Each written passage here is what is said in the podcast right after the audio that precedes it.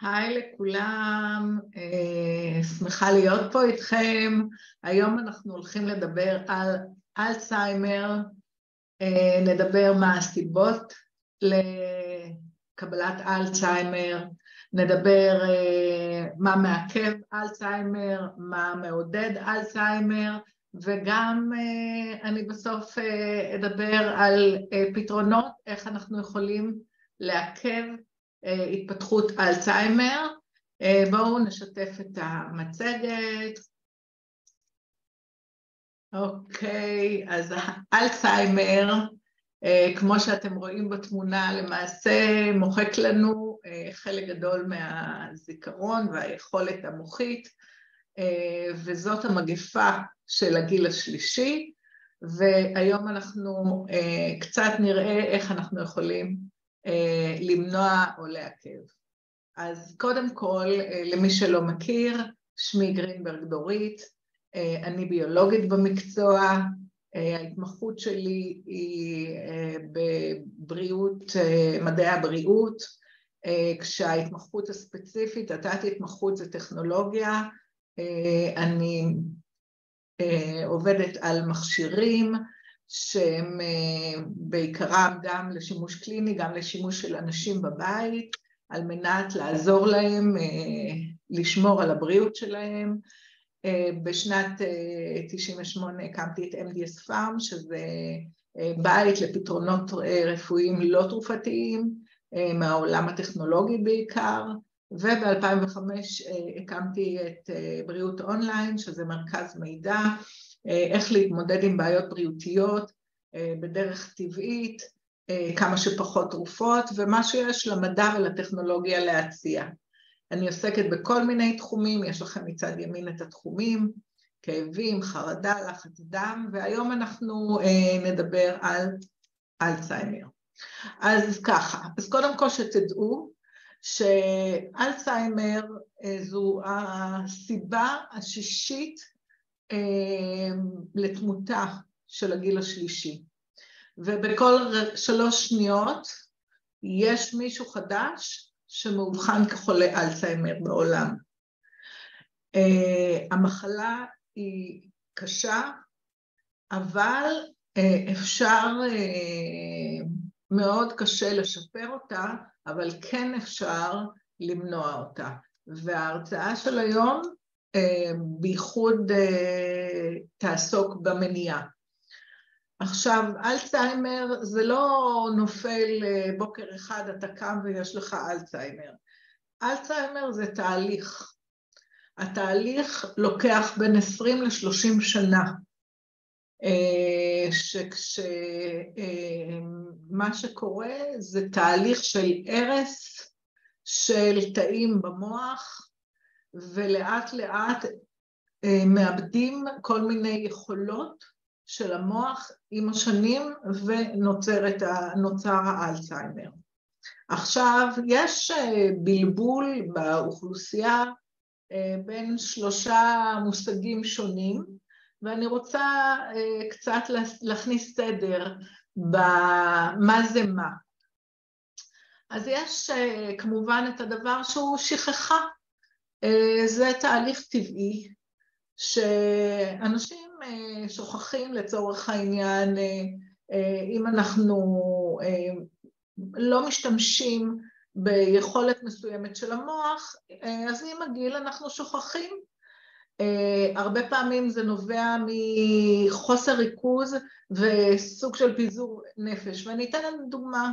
נניח אנחנו יכולים להחנות את הרכב בחניון, וללכת לעיסוקנו, ובחזרה שאנחנו רוצים להגיע לאוטו, אנחנו שכחנו איפה שמנו את האוטו. עכשיו, זה נובע מתוך חוסר ריכוז ופיזור נפש, כי אם היינו לפני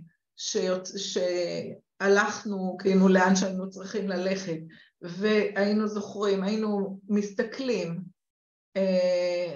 אנחנו חונים בקומה -3, אנחנו באזור 30, במספר חנייה בצבע צהוב, מספר חנייה כזה וכזה, אז היינו זוכרים, כשהיינו חוזרים חזרה לחניה, היינו זוכרים את המספרים ואיפה חנינו, כי שמנו את הדגש וחשבנו מקודם איך אנחנו מגיעים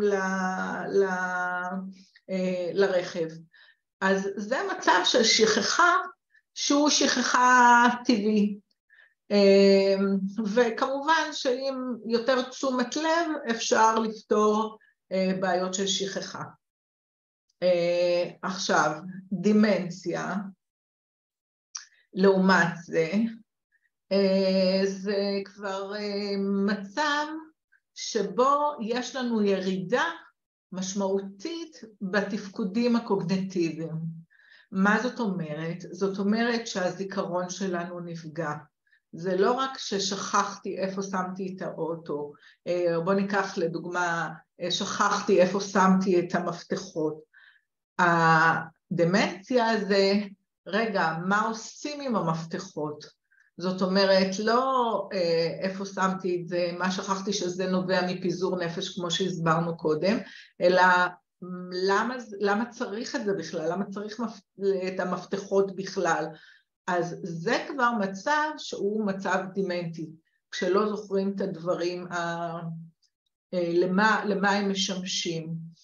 גם הנושא של התמצאות במרחב, לדוגמה, בן אדם שבבית שלו הוא חי שם שנים, פתאום הוא לא מוצא איך הולכים לשירותים, איפה האמבטיה, זה חוסר התמצאות במרחב, זה תופעה של דמנציה. אותו דבר גם לזמן, שהוא שוכח, רגע, איזה יום היום, מה שעה, בוקר, ערב, אז חוסר התמצאות בזמן, זה גם מאפיין דמנציה. וכל מיני שיבושי היגיון. עכשיו, מה זאת אומרת שיבושי היגיון? לדוגמה, הרבה פעמים הורים שחולים דמנציה, בא לילד שלו ואומר לו, אתה גנבת לי, אתה עשית, זה דברים שהם לא הגיוניים, אבל אצלהם בשיבוש של המחשבה של מי שחולה בדמנציה, אז בהחלט יכולים לקרוא מקרים כאלה של האשמה של ילד, זה מאוד מאוד נפוץ, האשמה של ילד בכל מיני דברים שאילו לא הייתה הדימנציה, זה היה ברור להורה שזה לא קיים. אז זה דימנציה. העניין הוא דימנציה וגם על האלצהיימר, שזה לא משפיע רק על הבן אדם שהוא סובל או חולה, זה משפיע על כל המשפחה ועל כל הסביבה שלו.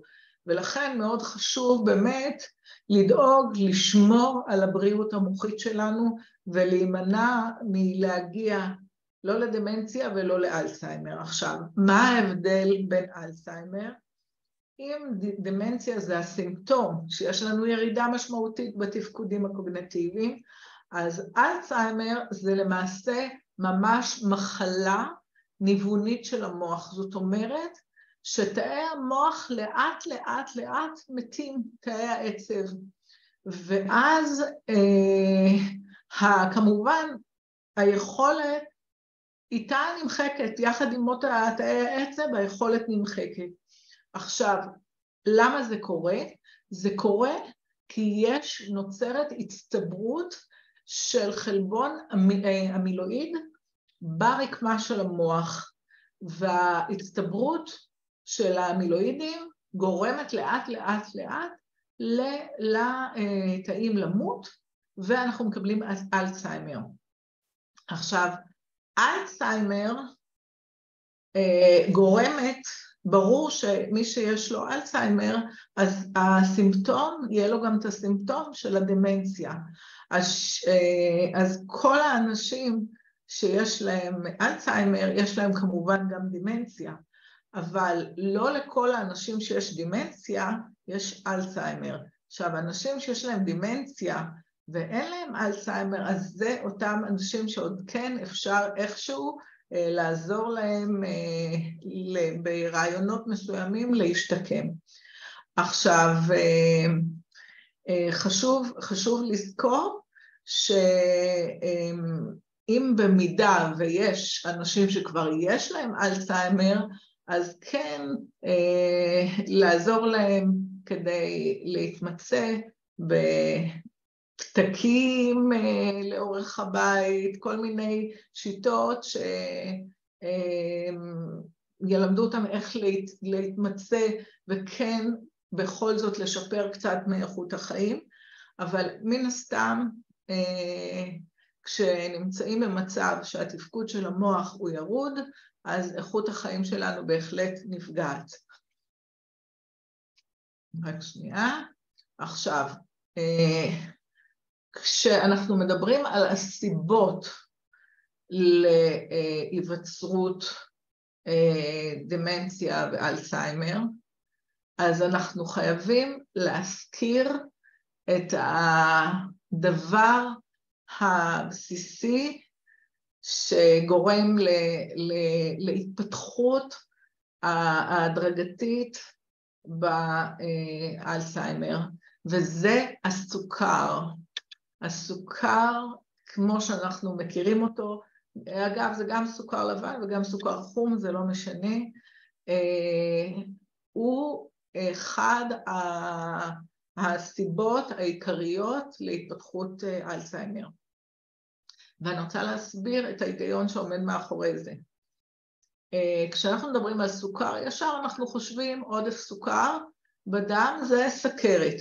אז יש לנו למעשה שלושה סוגים שונים של סוכרת. יש לנו סוכרת טייפ 1, מה שנקרא, סוכרת מספר 1, שזה נקראת סוכרת נעורים, והיא נוצרת כתוצאה או מחלה אוטואימונית בגוף שדופקת את תאי הלבלב שמייצרים תאי הבטא בלבלב שמייצרים את האינסולין, או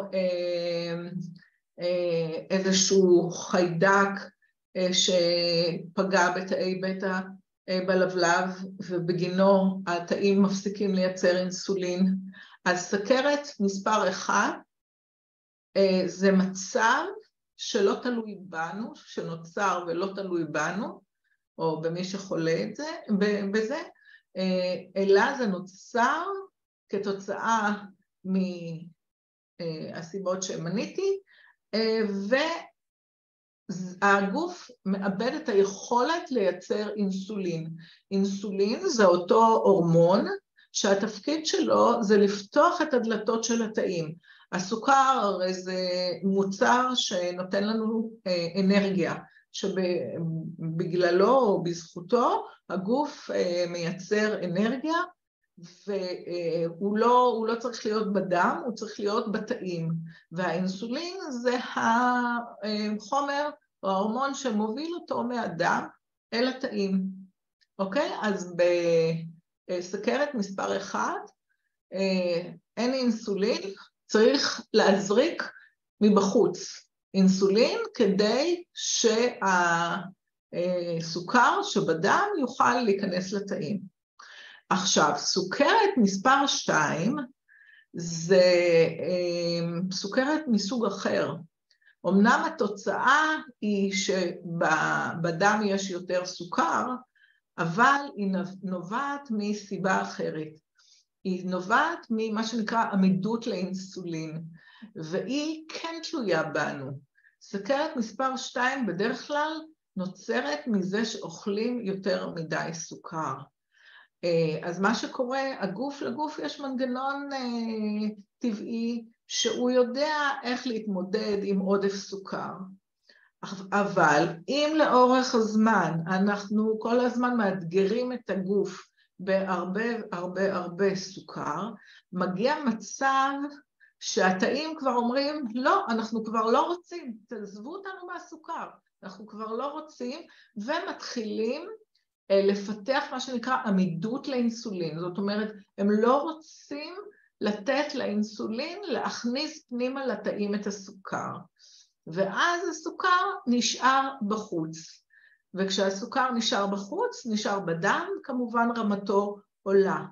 עכשיו, לאורך זמן, העמידות לאינסולין, או התנגודת לאינסולין, זה אותו דבר, גורמת לזה שהסוכר, אומנם יש תקופה מסוימת שהגוף, למרות שיש הרבה אינסולין בדם והסוכר, הוא לא מצליח להכניס את הסוכר לתאים, אבל עדיין הגוף עוד איכשהו יודע לאזן והסוכר לא עולה. אז יש הרבה אינסולין, אבל הסוכר עדיין לא עולה. זה המצב של עמידות לאינסולין, שאחר כך במוקדם או במאוחר הופך לסוכרת, ואז גם הסוכר עולה בדם. עכשיו, זו סוכרת סוג 2, והיא הסוכרת הנפוצה ביותר. אם לצורך העניין יש 20,000 או 30,000 אנשים עם סוכרת טייפ 1 בארץ, אז עם סוכרת טייפ 2 יש משהו כמו 500,000, וחלק מהם לא מודעים לזה שיש להם סוכרת מטייפ 2, או שיש להם עמידות לאינסולין. אז זה משהו שאפשר על סוכרת מספר 2, יש כלים בהחלט לעזור. עכשיו, לאחרונה הסתבר שיש קשר הדוק בין הסוכרת לאלצהיימר, והאלצהיימר נחשב היום כסוכרת מספר 3, מה שעושה עמידות לאינסולין בגוף, כדי שיהיה סוכרת מספר 2, ככה התהליך שעובר במוח, העמידות לאינסולין בתאים של המוח. אז עודף סוכר הוא אחד הדברים שקשורים קשר הדוק ליצירת אלצהיימר גם.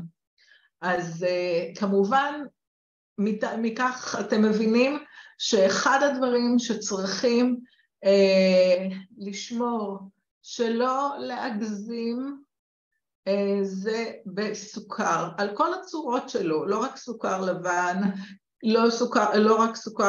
או סוכר חום, אלא גם סוכר שבא ממקורות אחרים, מסילן, מדבש, הכל צריך להיות בפרופורציה, כדי לא להגיע למצב שאנחנו מפתחים עמידות לאינסולין, לא בגוף ולא במוח.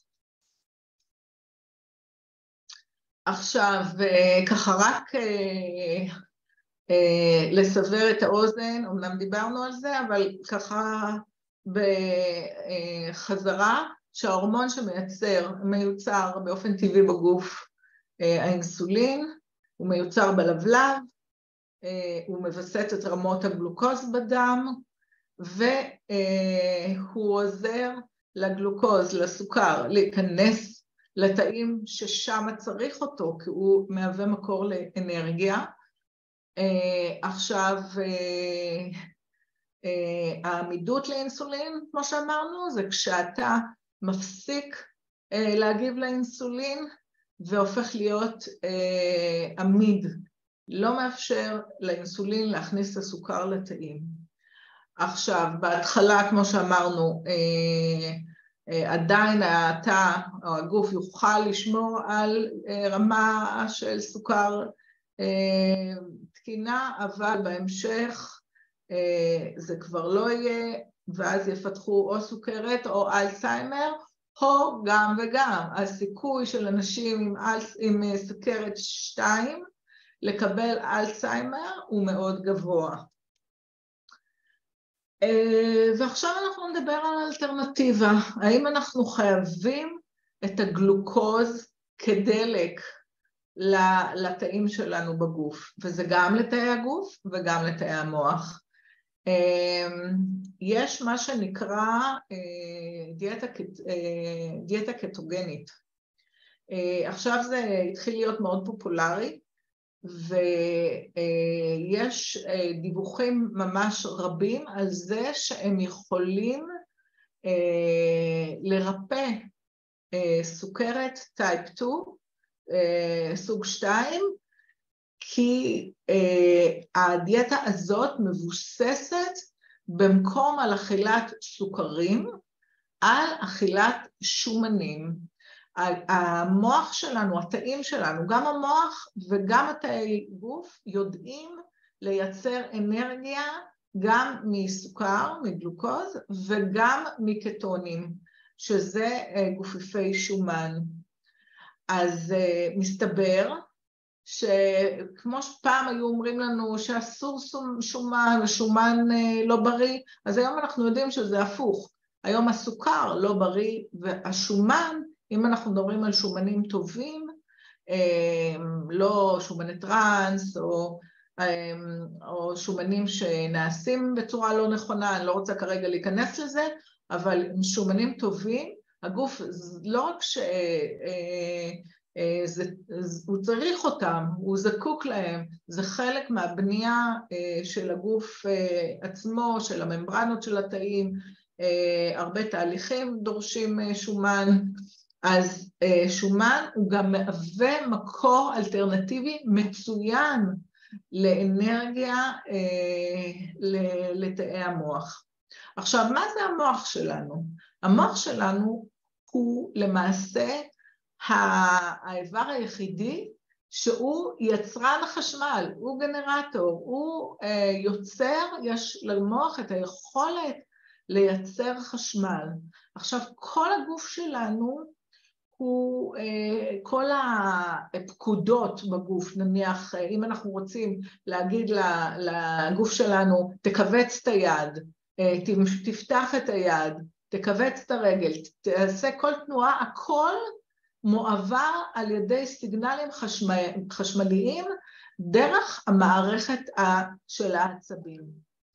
עכשיו, אם אנחנו רגע נתנתק מזה שאנחנו בגוף האדם, ונחשב על חשמל באופן כללי, אנחנו יודעים שאם אנחנו מקרבים חוט חשמל אחד לשני, אנחנו יוצרים קצר, אנחנו יודעים וקצר. חבר'ה, זה מה שקורה במוח. אם חסר לנו מעטפת, בתאי העצב, תסתכלו למטה בתמונה, יש לנו תא, צילום של תא עצב שיש לו אקסונים. עכשיו, האקסונים האלה עטופים בחומר שנקרא מיאלין.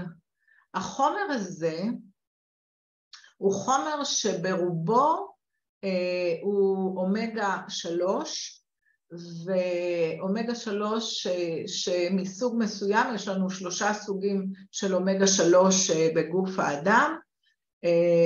עכשיו, אחד, האומגה שנמצאת במערכת העצבית, היא אומגה שנקראת DHA.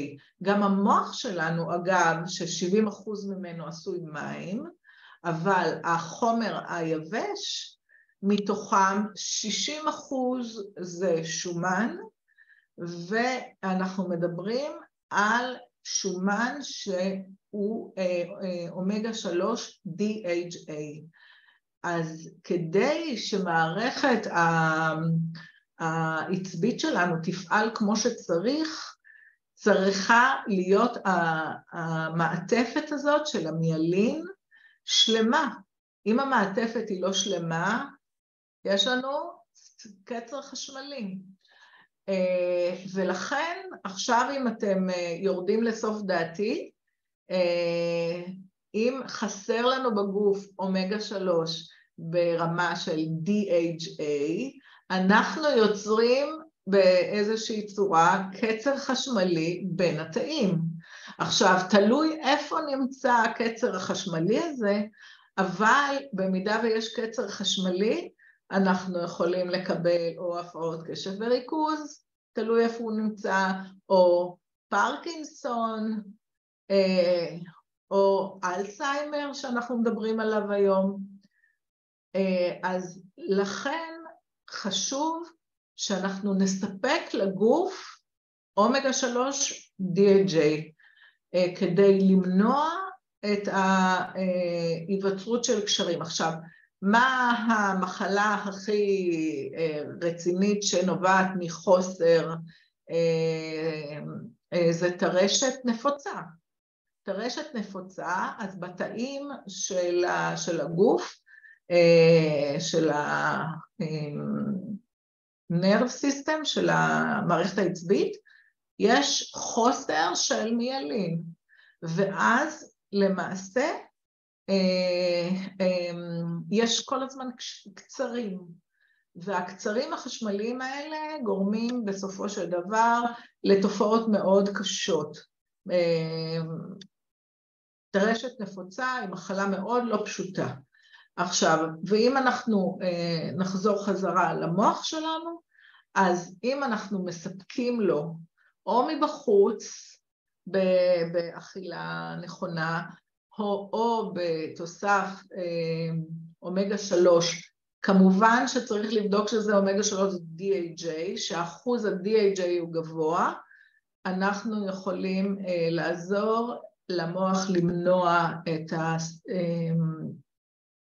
הקצרים האלה ולעכב את התפתחות אלצהיימר.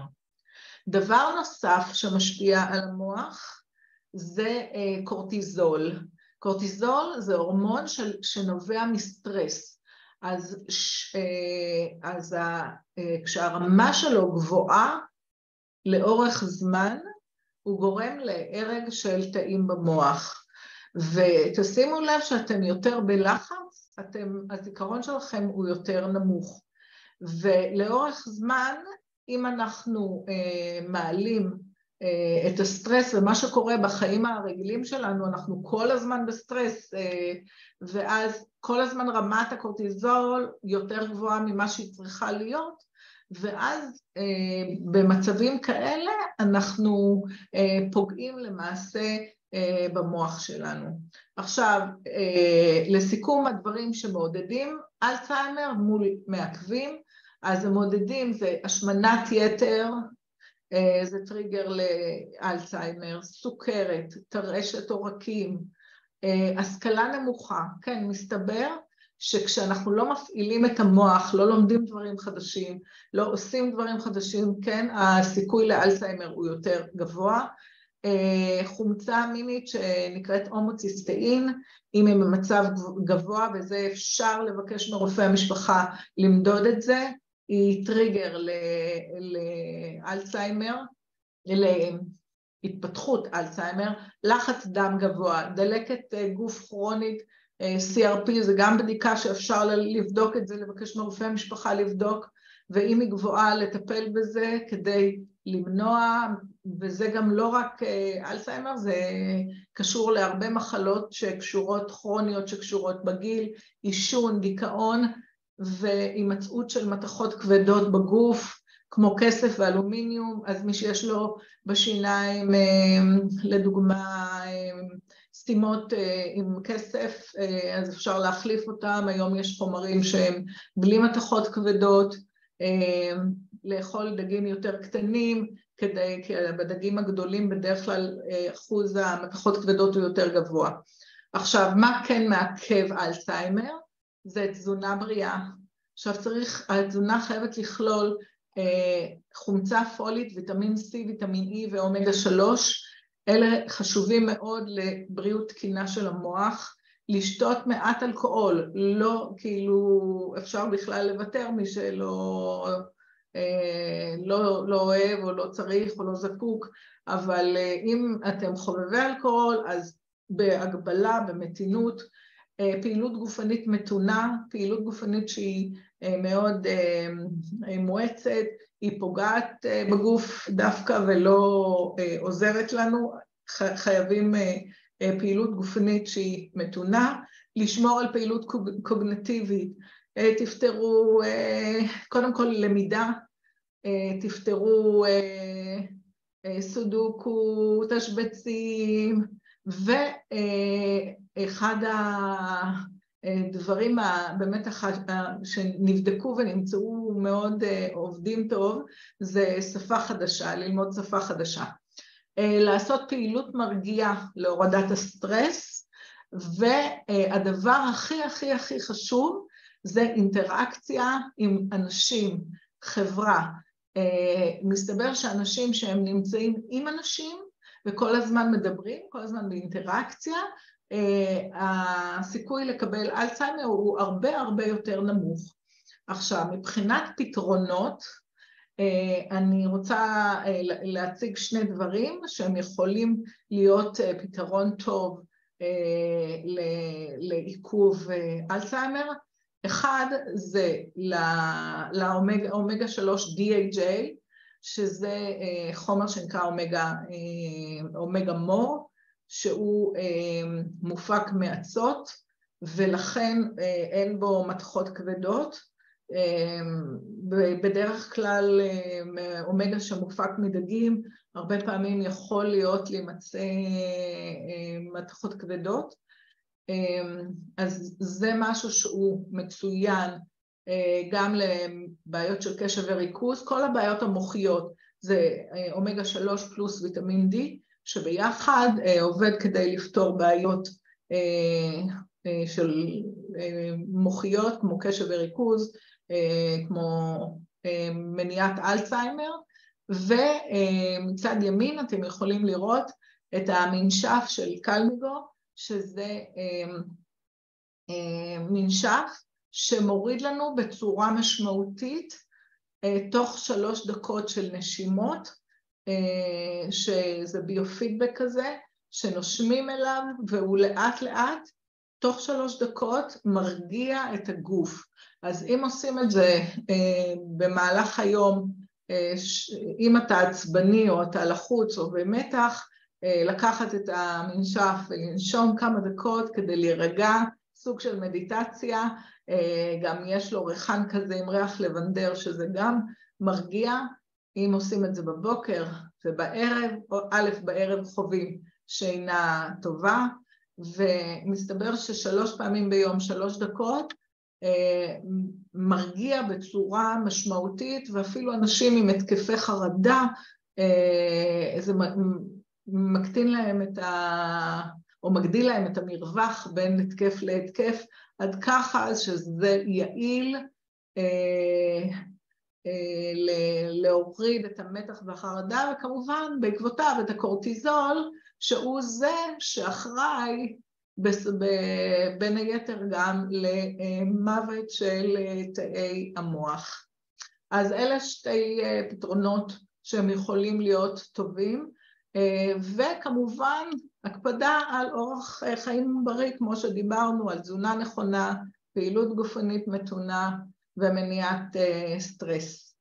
טוב, עמדתי בזמן, ואני אשמח לענות על שאלות. רק שנייה. אוקיי, בואו נראה את השאלות.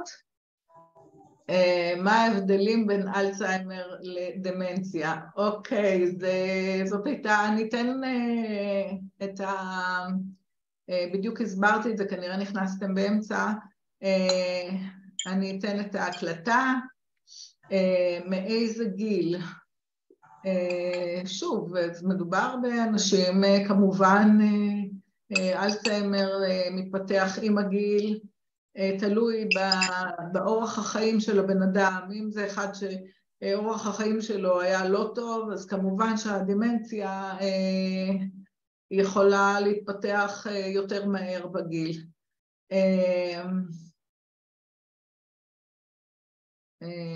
אפשר לקבל את המצגת, כן, אפשר לפנות אליי ואני אשמח לשלוח. האם השלבים לאלצהיימר עוברת דרך שכחה אל הדמנציה עד לשלב האלצהיימר? כן, בהחלט. כמה זמן חי בן אדם עם אלצהיימר? הוא סובל נפשית?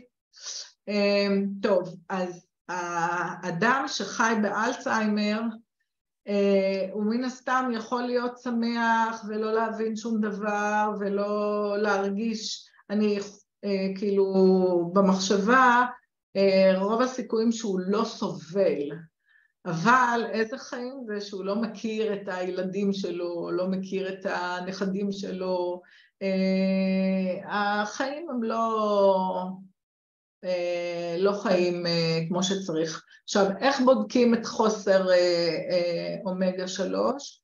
אז אין בדיקה ספציפית לזה, אבל אם אתם שמים לב שאתם מדי פעם שוכחים מאיפה פגשנו את הבן אדם הזה, איפה עשינו את זה, אז ואם וזה לא כתוצאה מסך דעת, אז כן, הייתי מציעה לקחת לתקופה אומגה 3, לראות אם זה משתפר, אם זה משתפר, אז כנראה יש חוסר.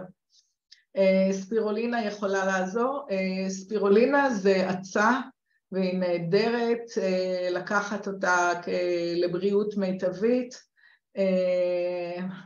גם משפרת חילוף החומרים, אז עוזר להוריד גם את הסוכר, בהחלט אפשר לקחת ספירולינה. האם אפשר לחזור אל השם של המכשיר המרגיע? כן, קוראים לו קלמיגו, ואם אתם רוצים לינק, אפשר לפנות אליי, ואני אשמח לתת. האם יש קשר בין ציפרלקס לאלצהיימר? ציפרלקס זה תרופה שמיועדת גם לטיפול, זה תרופה מהעולם הפסיכיאטרי. אם יש קשר לאלצהיימר, אז היא גורמת לעלייה בסוכר, ואז זה לא קשר ישיר, אבל יש מצב שבעקבות זה שהסוכר גבוה, אז יכול להתפתח יותר מהר האלצהיימר. אבל אני לא חושבת שמישהו עשה איזשהו מחקר על זה, ואפשר לדבר על זה.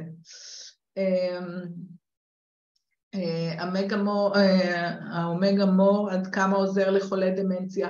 בהחלט עוזר לחולי דמנציה. עכשיו, אני לא יכולה לדבר על זה, כי עדיין אין מחקר רפואי, אבל יש מכשיר שמיועד למעשה לנזלת אלרגית, ושמים אותו באף, קטנצ'יק כזה, שמים אותו באף, והוא מאיר בלד אדום על מערות האף, והסתבר שזה עוזר מאוד טוב גם לשפר את המצב הדמנטי, אבל עדיין עוד אין דברים רשמיים, רק בבדיקה, בתוצאות טובות, אז אני מניחה שעוד תקופה יהיה מכשיר כזה שאפשר לעזור גם לדמנציה. הטלפון שלך אני כבר נותנת. האם לרפואה היום יש מענה לאלצהיימר? האמת היא שיש תרופה חדשה שיצאה לפני כמה חודשים, אבל... דורית, דקה לסיום, דורית, דקה לסיום בבקשה. 87773. אז טוב, אז קחו רק את הטלפון שלי, אני רושמת לכם. 052-458-7773.